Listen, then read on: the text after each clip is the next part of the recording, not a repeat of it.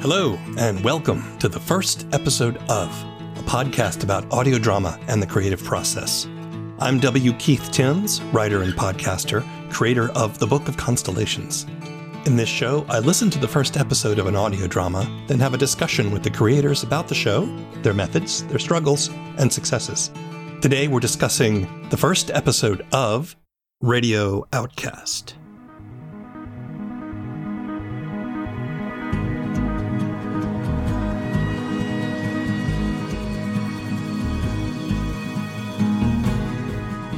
Written by Maria Fernanda Vidaurrazaga and JT Lachausse, and produced by Anne Hughes. Radio Outcast is a time traveling fantasy western. When Helix, the messenger god of sound, gets yanked from the 1980s and sent to the 1880s by her abusive ex lover, the god of time, she must forge unlikely alliances with two humans Jesse, a cowboy out for revenge, and Charles, a con man running from his past. The three of them embark on a journey across the American West, each with their own goals and secrets waiting to be revealed. The team has produced several episode zero preludes that introduce the characters. The first full episode, 1A, titled Lone Flats, finds the three protagonists arriving in the titular town and being drawn to a strange black obelisk found there. Listeners should be advised there is occasional coarse language in this episode. I spoke to Fernanda and JT via Zoom. Tell us a little bit about yourselves and what you do on the show. So, my name is Maria Fernanda Vidaurrazaga. Uh, I'm the co creator, co writer, director. Sometimes I read a couple lines for secondary characters on uh, Radio Outcast. So, I'm JT Lachausse. I'm uh, a co creator, co writer, I do the sound design for the show, and sometimes, like Fernanda, I'll read a couple lines for an episode or two. So you both are the main writers on the show, is that right? Yeah, that's Yes. correct. How did you guys come to create this show and start working together? it's a it's a it's a fairly long answer, I, I would say. Um, JT and I met at our so we both graduated from UCR with uh, MFAs in creative writing and writing for the performing arts. Our specialty was fiction, so we met in those workshops. And um, at the time, I came up with this idea. Basically, it's just I've always wanted to tell a story with three protagonists, even though I know that's difficult to do. Additionally, I don't know if you you will recognize this reference at all, but I really wanted to echo what I think is the magic behind the anime Samurai Champloo. Uh, I've Um, seen Samurai Champloo, yeah. Oh my god, yeah. So it's like my favorite of all time. you know, you got three strangers who don't like each other meeting through, you know, certain circumstances and traveling across a country together. Um, but primarily like during the end of an era, you know, the era of the samurai. So likewise, this is a story about three strangers who don't necessarily like each other. Forced together to travel across the US uh, during the end of the cowboy era. I'm a speculative fiction writer and a historical fiction writer, and this sort of mixed both of those things. I knew I wanted the story to star a black cowboy, a lost goddess, and a white man. And that's mainly just down to the fact that, like, Westerns, as we all know, are typically about cis straight white men and glorify this period of time without really, like, taking a look to examine all of the people who were left behind, you know, or forgotten, or just straight up ignored during that period which is unfortunate because westerns take place during this crux of like the reconstruction era the industrial era the like gilded age. I mean grover cleveland who was the president at the time he became president much in the same way that like donald trump did which was a push toward conservative values following a little bit of progress Mhm, you right. know? That's why like this story in particular but it was a huge task and that inspiration of samurai champloo and also like my later fondness of the original gunsmoke radio show made it kind of obvious that this needed to be an audio drama but what was even more obvious was hey this is a lot i'm just a girl from socal i need somebody else on this and it was really obvious to me that it it needed to be JT. I didn't ask anybody else other than JT. Well, let me ask JT, how did you get involved and uh, what drew you to this project? What made you want to work on Radio Outcast? So, in the two year program that is the MFA, Fernanda was the year above me. So I came in all bright eyed and I really respected her writing and the way that she worked with other people's writing. She seemed like just a very conscious creator, even whenever you're not the one creating, when you're responding to ideas that don't belong to you. And I thought that that was very Uh, motivating and inspiring. And so when she came to me with this script I'd never, I hadn't seen Samurai Champloo, although she got me to watch it and I adored it. It was fascinating to listen to the passion that she had for this project. The vision was clear. And I think because the vision was clear, it was easy for me to hop on board and say, oh, okay. There were these ideas in the beginning that were so exciting to me, which was this Gilded Age 1880s end of the cowboy era. But we had to do a lot of historical research, as Fernanda was explaining. We had to do a lot of genre research. Oh Yeah, which was fun. And as we researched the Western genre, you know, as Fernanda said, there's all of these mundane, repeated stories that became conventional to the Western. And we asked ourselves, how do we belong in Western storytelling? And the answer is we don't. So we had to make it our own. Right. and thus enters this fantastical, technological sort of take on the 1880s. Or the way that we say is the only way that we could insert ourselves into the story is if a god fell from the sky and disrupted the order of things. And that's what we did. Historically, as a genre, the Western has always been about questions of violence Yeah. and civilization versus the wild, right? Mhm. The stories that come out of Westerns are about what are people willing to do to enforce the civilized order.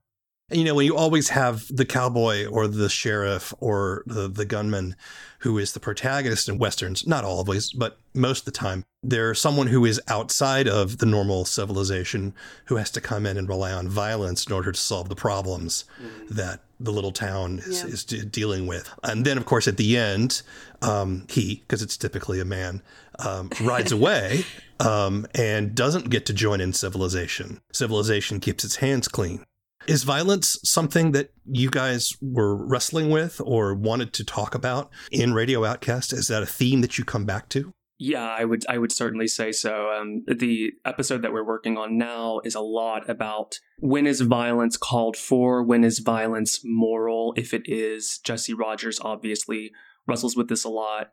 Helix wrestles with questions of power and or violence as a goddess and all of that power, the influence she has on human beings. And Charles, as the season goes along, recognizes his power and how that could lead to violence. Yeah, I, I would agree entirely. I feel like violence is just kind of core to the genre, but also to these characters. I mean, on a micro level, the story is really about trauma, and all of these characters, all three of them, have experienced trauma at one point.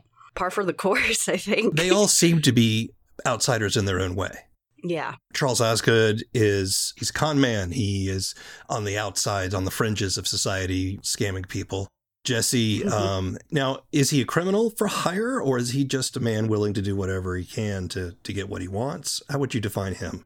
I would say he's uh, he's just a man trying to get revenge, and um, whatever that takes, so long as it doesn't impede on his particular brand of like morality. Right. You specify that he is a black cowboy, and um, Yes. his his race seems to be central to a lot of conflict at the time. You certainly don't see a lot of black characters um, in traditional westerns.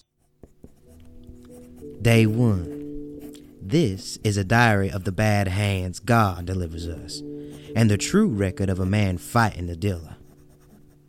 The first man they turn away, and the last they want to turn their guns on. I am that man, Jesse Rogers, the Southpaw. Just rolled up on the town of Lone Flats that day to buy some info off the first lead I'd had in years.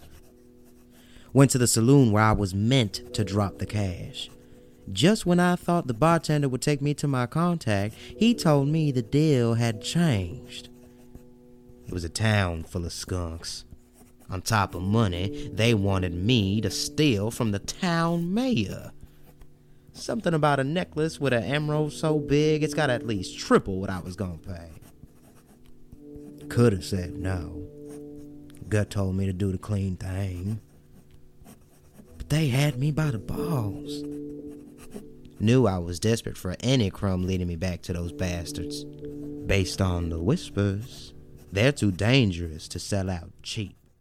Why did you want to include a, a black cowboy in this story? It felt necessary. I mean, cowboys were usually people in poverty who really needed jobs. In the Reconstruction era, studies have shown that there were at least like 4,000 black men who were cowboys at the time because it was good work to get. And um, usually people weren't as abused. I mean, racism was still a big thing. People couldn't go to the same like saloons, bars, or brothels as the other cowboys and stuff. But it made sense as a profession. Yeah, and there's there's something interesting happening.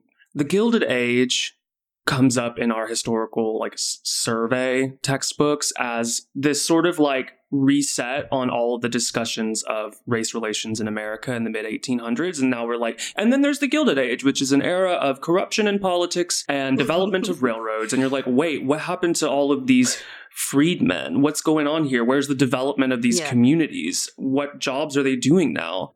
The thing is, is that I'm listening to contemporary westerns with straight white cis cowboys, and they're good. I mean, a lot of them are good. Yeah. But when we were talking like if there were 10 things that Fernanda brought that could not change, one was this cowboy needed to be a black man and that that is a compelling element to this story in particular uh, a man whose father at 60s 1860s 1870s was considered free but still living in america now he has jesse who his father raised him under his wing kept him very safe and he's roaming as a cowboy at the end of the cowboy days and so it's like my days are numbered um, just when my days are not supposed to be numbered you know mm. um, yeah mm-hmm. and that moves me. And something that's interesting in quick descriptions of the 1880s is we have a first wave of feminism. So we have this discussion mm-hmm. of Helix as this this powerful goddess and the relationship with her former partner Emmy, the goddess of time, and what's going on in power relations between just even two women.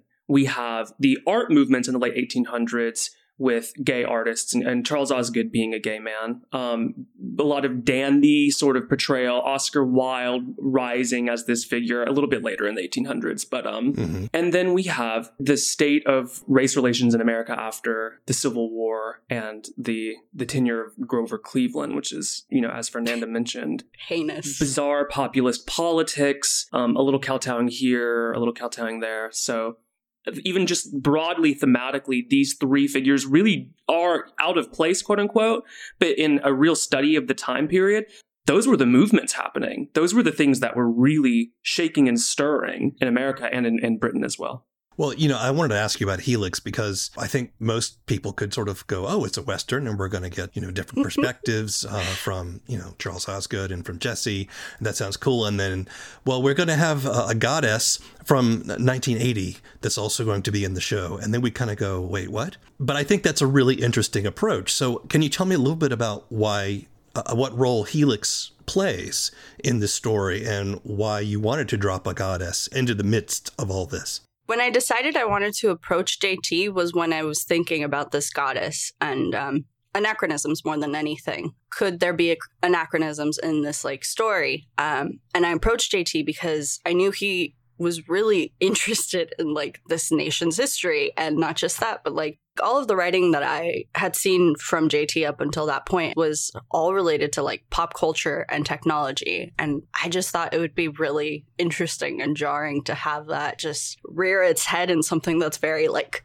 classically not necessarily quiet but westerns are often about as you said like desolation. They're about place. They're about like the vastness of like areas that were not necessarily known at the time.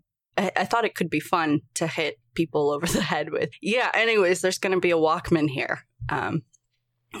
yeah, there was something special about. I remember you, you. We were talking about. Okay, I want this supernatural being to be an element of the show, and she's she loves disco. She loves DJing.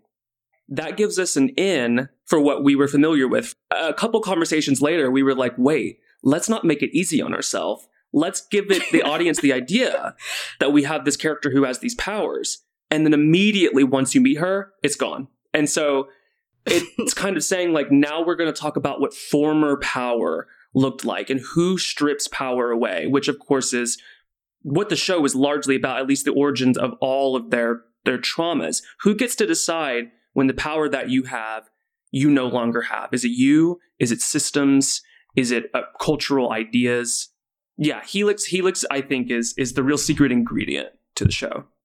Helix comes from 1980, and she goes back. She's sent back in time 100 years. Why 1980? For the fun of it. 1987 had so much the best music. Yeah, I don't know. I think it was JT's idea to make her like some sort of music or sound goddess since this was going to be an audio drama. Um, and we thought it would be really funny and clever of us to do that.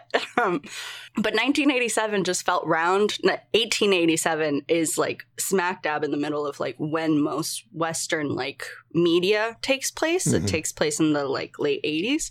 I was wondering if there was a parallel between, you know, what was going on culturally um, in America at those times that you were trying to sort of highlight there. If you listened to the people who were writing who had money, the late 1880s was the birth of culture, a, re, a rebirthing of culture. And if you listen to people who have the money who wrote articles about culture, the, ni- the late 1980s was the death of culture. And we're trying to say, you really need to start looking at the people, the quote, little men, the being the Helixes, the Charleses, and the Jessies of the world, and question why you think that aesthetics or culture or interesting stories were or quote were not happening. Why did you guys want to do this as an audio drama? yeah, coming back to like Samurai Champloo as a big source of inspiration, that show's all about. It, it plays around a lot with sound and music. Uh, Nujabes is like one of my favorite Mm. artists. Rest in Mm. peace. Um, but like lo-fi and hip hop music, just in general, is is all about that show. And knowing that I kind we kind of wanted to bring an element of that, which is why we have this amazing composer Samuel Mhm. Kinsella, who's the best realizing that we kind of wanted to harken on like the 1980s and stuff once that decision was made it didn't feel like this would be feasible in any other genre first of all without like millions and millions of dollars Mhm. Sure. this, right this like was never going to be done outside of prose unless it was like a theater play or an audio drama and um yeah old school radio shows are really cool Why radio outcast? So one thing that we knew is that we had these these two inspirations. We had Gunsmoke, we had Samurai Champloo. It was the style of old radio shows, the sound of old radio shows, the way that action was conveyed, the way that narration was conveyed, that was a beacon for our storytelling. So we decided on the name pretty late in the game. We we spent about 18 months writing all of the episodes that we have now. Um, and toward the end there, we are like, what are the what are the themes that we have? And what we knew is we have a god of music, we have gadgets, we have this medium that we're using. So radio felt applicable. We also made fun acronyms for it. We had like the initial one of the initial titles was Revenant, Angel, Dio, Inspector, Outlaw. Like just funny, silly, you know, we were doing everything we could to, to make it work. And eventually we were like, okay, we know it's going to be radio. So what is the common thing here? And Outcast, I think we were just in a text thread, texting all of these ideas back and forth like it was a blur. And then we landed on Outcast at a certain point because that's what they are. That's who the show is for. It's what the show is about. Now, uh, Fernanda, you have you told me that you name your episodes 1A, 1B as in different sides of a record. Why did you make that choice? One was uh, just function more than anything. Uh, after talking to other folks in the audio drama space who were amazing and really helpful as we were like moving into production and stuff, what kept coming up was your episodes are really long. you Mhm. should consider breaking them up. And it turned out that splitting every episode in half was kind of perfect. And then um, just thematically, it made, made sense for us to have like an A side, B side of records. When I was looking at your episodes list, they are longer than I'd say average. Um, Yeah. well, you know, there's some people that do half hour shows, like that's what I do for my show. But then there's also people who do like, you know, 10 minute little mini bites. But then you got people like Paul Bae, and the Big Loop, who did one hour shows as well. You know, exactly. why why did you settle on sort of a longer form to the narration for these particular shows? I think that a large part of that is that we know the pace of a prose story, and we were adoring fans of the audio drama. And so we had to marry those two in a way that felt right for us, but respectful to the genre. And so you'll notice like the pilot, just two sides, it's an hour each. But as we go through these next episodes that you're that we're launching now, uh, two ways already out. Um, that one's landing around 30, and the next episode will be around 30. They start to get a little shorter. We knew going in that we were going to have what we were joking as the mega pilot. It was going to be like a just a massive beast of a thing. And Right. we never settled against that. No matter what advice we got, there was something in us when we looked at the script, we were like, nothing can be removed. This is the story. Well, you you also have like you've got three short, whether about ten minutes each, prologues introducing each of the characters. You're setting up the world, right? I think is that is that what you were trying to accomplish with this first episode? Mhm. Yeah, it's setting up the world. So, setting up, hey, this is a Western, but it's not your typical Western. Here's why it's not a typical Western. Also, we have three main characters, and all of them are going to say their side of the story. They also have to meet somehow. So, it's just a lot to juggle. Yeah, and once we split that first pilot, because the pilot, you know, before we did the A side, B side, the pilot would have been an hour and 40 minutes or something. We realized A side really does the job of a pilot. Helix has been stripped of her godly powers. She's stranded in a desert town. Jesse's concentrated on finding the man who killed his father. And Charles is slinking about and he's trying to stay alive with these orders from this like threatening, imposing god. I like the shifting narration, you know, and I think it's also interesting that each of the characters seems to have their own kind of confidant. Charles is talking to the Walkman that he's carrying around. Jesse has a journal that he refers to, and then Helix has a has is, is a bird. Coda is the bird. Is that Yeah. is that like a a, a little sidekick? No. The idea is to not stand out. You see those people walking down the street? Hideous. Those dresses would get you kicked out of any decent club. Coda, find me something as terrible so we'll fit in.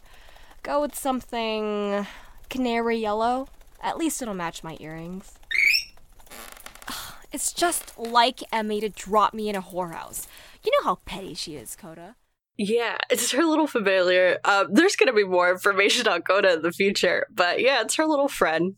Probably one of her few friends. Yeah. Well, I mean, I think about you know, I think about novels like well, Game of Thrones comes to mind, where you know mm-hmm. every chapter is from a different perspective. But I think you're sort of weaving the different perspectives well in this story, and we're really getting a sense of who these people are by shifting from one person to the next. How do you feel about the the first episode? Honestly, I still just can't believe we managed to pull it off. It's really weird. um, like What's weird about it? uh, it was just a it was just a fleeting thought in my head that wouldn't leave me alone and then a thought that JT and I just kept talking about at like the local college pub. And then a thing that JT Ann and I were like laughing about in his like office. And then it's just it's really interesting how quickly things get done but also how slow they all took shape it, when you look back mm-hmm. on things you know? And just how big of a difference like every single little decision that we made over these last 18 months 2 years made to the final product. I'm still overwhelmed. So whenever I listen to the first episode I'm just happy when we started it, Fernanda was in the process of graduating with her master's. when we ended it, I was in the process of graduating myself. And this was when COVID started up toward the end and there was an election somewhere in there. Fernanda had to move houses. A lot of the team had, you know, deaths in the family. A lot of things were happening, lots of big things, challenges. And at points, we would talk about how difficult it was, but we met every single week. And I think that's important with these sorts of things is yeah you remember that it can be a stabilizing force, not just another thing on your plate. And we would meet every, like, I think Tuesday in my Mhm. office, my little TA office we had, and we would get to work and we, time would slip by. We, we'd be talking for four hours and we thought it was only 30 minutes. What do you guys struggle with? burnout you know Mhm. um, especially like in the audio drama space. My respects to everybody who does this on their own. You know, Mhm. like it's it's incredible to do this type of work on your own. Having JT and having Anne, I like I, I don't know how this project would have ever like even come up off the ground. You know, There is this meme that, that kind of does some explanation. It's Lady, Lady Gaga is getting interviewed. She's early in her career and he's asking her how she did what she did. Not that I'm comparing us to Lady Gaga. I mean, like, let's not be crazy.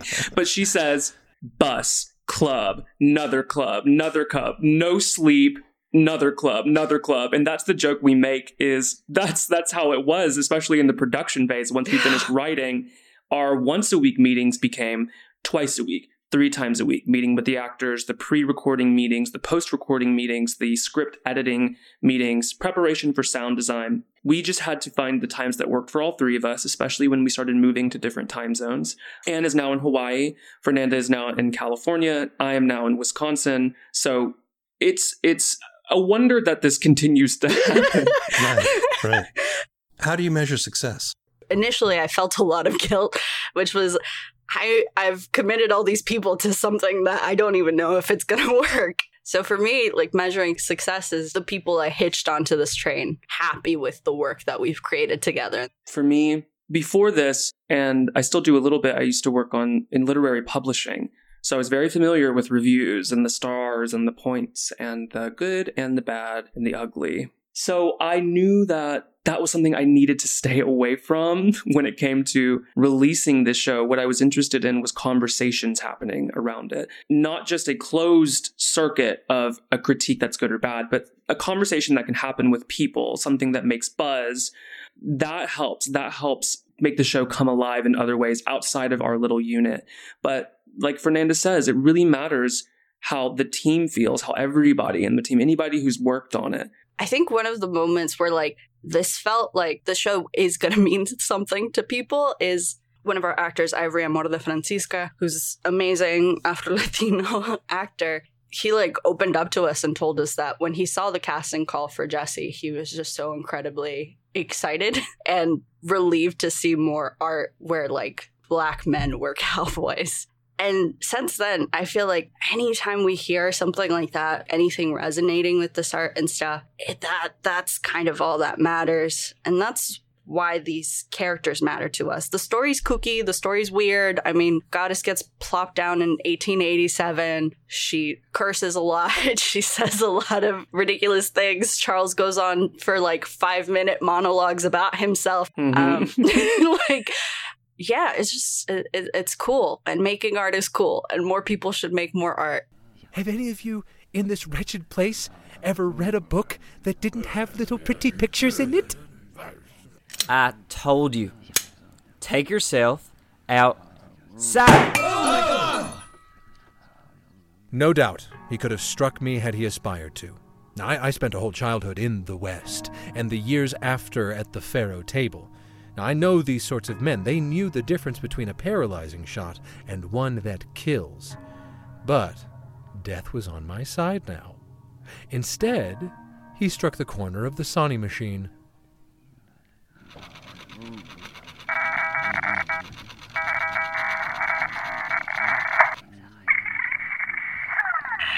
You are listening to. We are going back, way back. That's like trying to pull a game out of the fourth quarter by punting well, a third the down. 60s, 70s, 80s, 80s, 80s. As the story progresses, the characters are drawn into strange events, as you might expect with a time travel adventure. But Radio Outcast's cast of outcasts celebrates and subverts the genre, bringing the audience into an outsider's perspective of a familiar theme. Radio Outcast can be found on most major podcast platforms, or see our show notes for a link to their homepage. The first episode of is written and produced by W. Keith Timms. All opinions expressed in this show belong to the people who expressed them, and not necessarily to anyone else. The theme song is Mockingbird by David Mumford. The show's webpage is thefirstepisodeof.com. If you're an audio drama creator and would like to be on the show, send an email to thefirstepisodeof at gmail.com. If you like down to earth sci fi audio drama, check out my show, The Book of Constellations, wherever you get your podcasts. Keep telling stories. It's the only way we're going to get out of this mess. Until next time.